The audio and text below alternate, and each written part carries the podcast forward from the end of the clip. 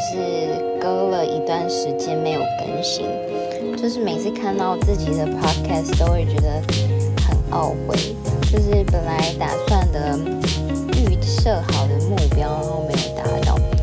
那为什么会就是变成这样呢？就是因为我十二月一号送我女儿去保姆家了，然后原本我是十呃一个一个月自己带半个月，然后妈妈帮忙我带半个月，然后因为妈妈她说她的那个就是可能有点累，所以我就找了保姆，然后我自己工作的时间也变得比较长，因为小朋友越来越大。以前我就是大概用手机在他旁边，我就可以边工作，所以不会有太大影响。然后他现在因为越来越大了，他会就是开始学走路啊，就是会一直希望可以我牵着他的，他就牵着我的手在家走来走去。所以就是你在家可以工作的时间变得很变得很短，然后我每一天就是到公司。就是剩下半个月，我到公司的时候，就是会很仓促，就会很匆忙的赶完所有的工作，然后我就觉得我这样子工作品质跟生活品质都变得很差，我也没有办法固定的去就是健身房做训练，所以我就想说，好，那我就找保姆好了。但是我没有想到，我以为我时间会变得很宽裕，但是真的没有，因为我十二月一号送我女儿去之后，我就是变得我每一天都可以回归正常进办公室。然后我就发现，就是呃，原原本我设定好的，比如说会计的账务，就是它的顺序，就是步骤是一二三，三步他都要做到。但是他可能久了，他就会觉得麻烦，他就直接一跳到，等这一些事情，就是呃，因为一年多来，我就没有每天进公司，变得嗯，工作上有一些步调都乱掉，然后很多东西都乱了，所以我白天的时候就是。呃花了一段时间把它调整回来，然后，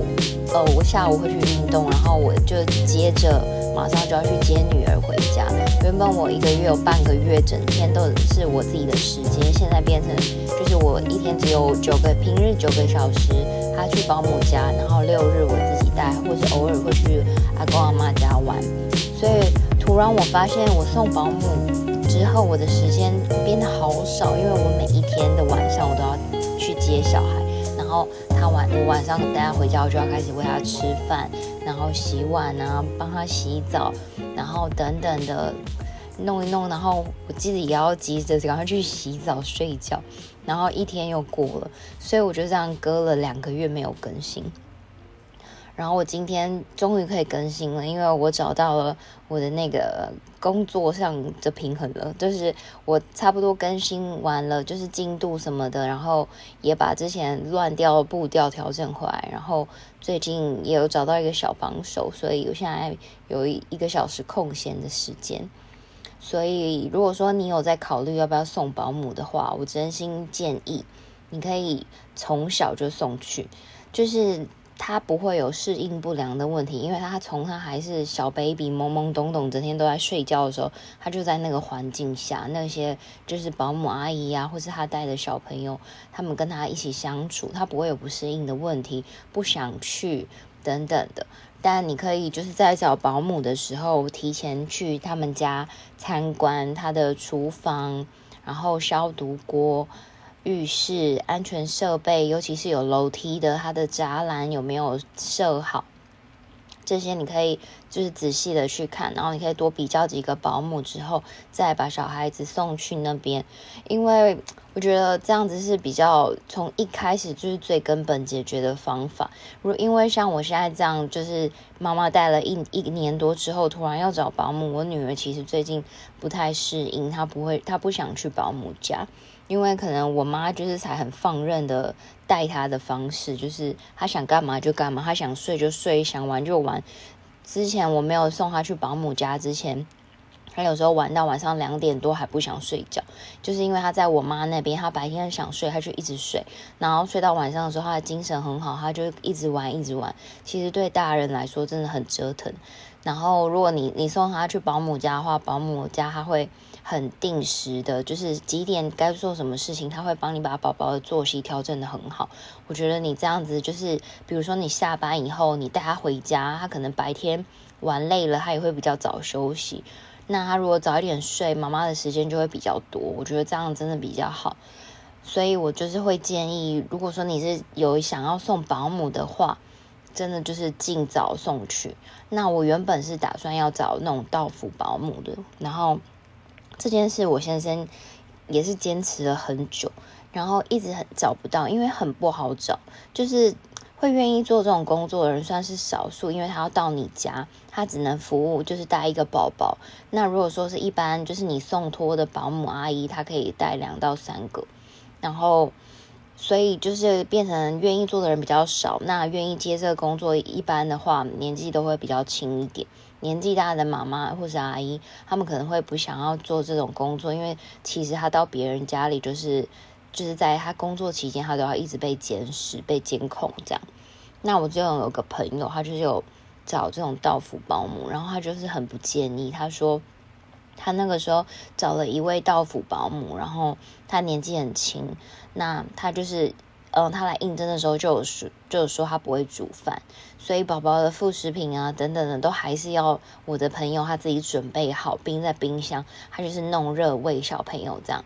那他最后觉得他对他印象非常不好的原因，是因为他在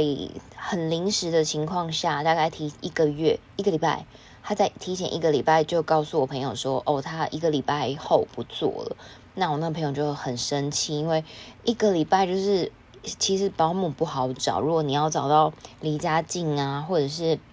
你满意的保姆，其实真的不好找。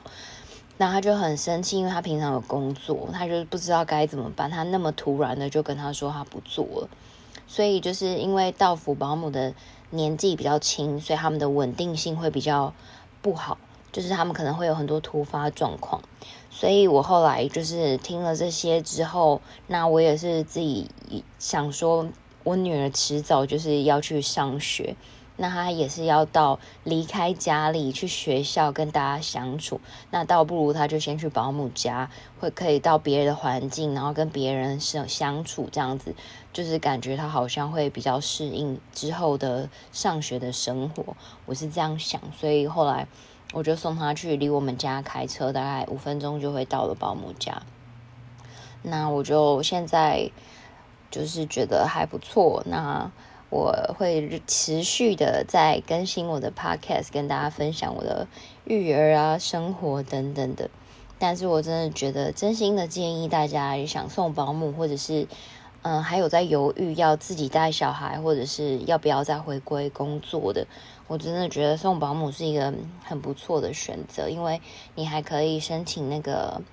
津贴，政府有补助，你可以找那个有保姆证照的，政府可以补助你六千元。那费用的话，好像一个月就是每一个月，它政府规定的费用是正常是一万五千两百块。然后平日就是工作日送托是十个小时，那如果说你想要减，就是比如说你只想要一天九个小时就够了，你还可以再减一千块，就变成一万四千两百块。那如果你需要八小时就可以了，你还可以再减一千块。那它会有一个那个伙食费，宝宝吃饭的费用，大概它有分一岁以下跟一岁以上的，然后这是看保姆的，因为我那个时候去看了几个保姆，他们开的那个。费用不太一样，有一些是开一千块、一千五。那我这个保姆他是说，他平常想要给宝宝吃好一点，他会买 cheese 球啊当点心，所以他希望是两千块一个月。然后我宝宝是一岁以上，所以一个月再加上两千块的伙食费，然后还有呃他们是三节嘛，然后年终，然后年终的话，他有一些保姆阿姨是就是你过年的时候。如果不满一年，你就是呃除以十二个月，看他带了几个月分给他。然后我的部分的话，我是呃十二个月，就是每一个月大概平均多少，我就是每一个月跟那个阿姨保姆费一起给他，因为我觉得这样子不用，因为我不会满一年。然后阿姨有反映说，之前她有带过一个宝宝，那个她没有拿到年终，所以我觉得这样子感觉是很清楚，每一个月都清楚的方式。所以我就跟阿姨说，那我每个月就是把年终拆成十二份，每个月给她，然后她也觉得很 OK。所以就是看每一个妈妈，你们想要怎么样，然后也可以跟她沟通。当然，这价格好像可以再杀价，因为我我们同事的婆婆是保姆，那她的费用都比这个再低一点点，她有让人家杀价，所以你们也可以跟他们谈谈看。那我自己的话，每一个月是大概一万七千多，一万七千三百左右。那扣掉补助的话，保姆费一个月是一万一千块左右。然后就是保姆阿姨是见红就休，那台风假不送托。然后还有，如果说你宝宝有感染到那种传染力极强的，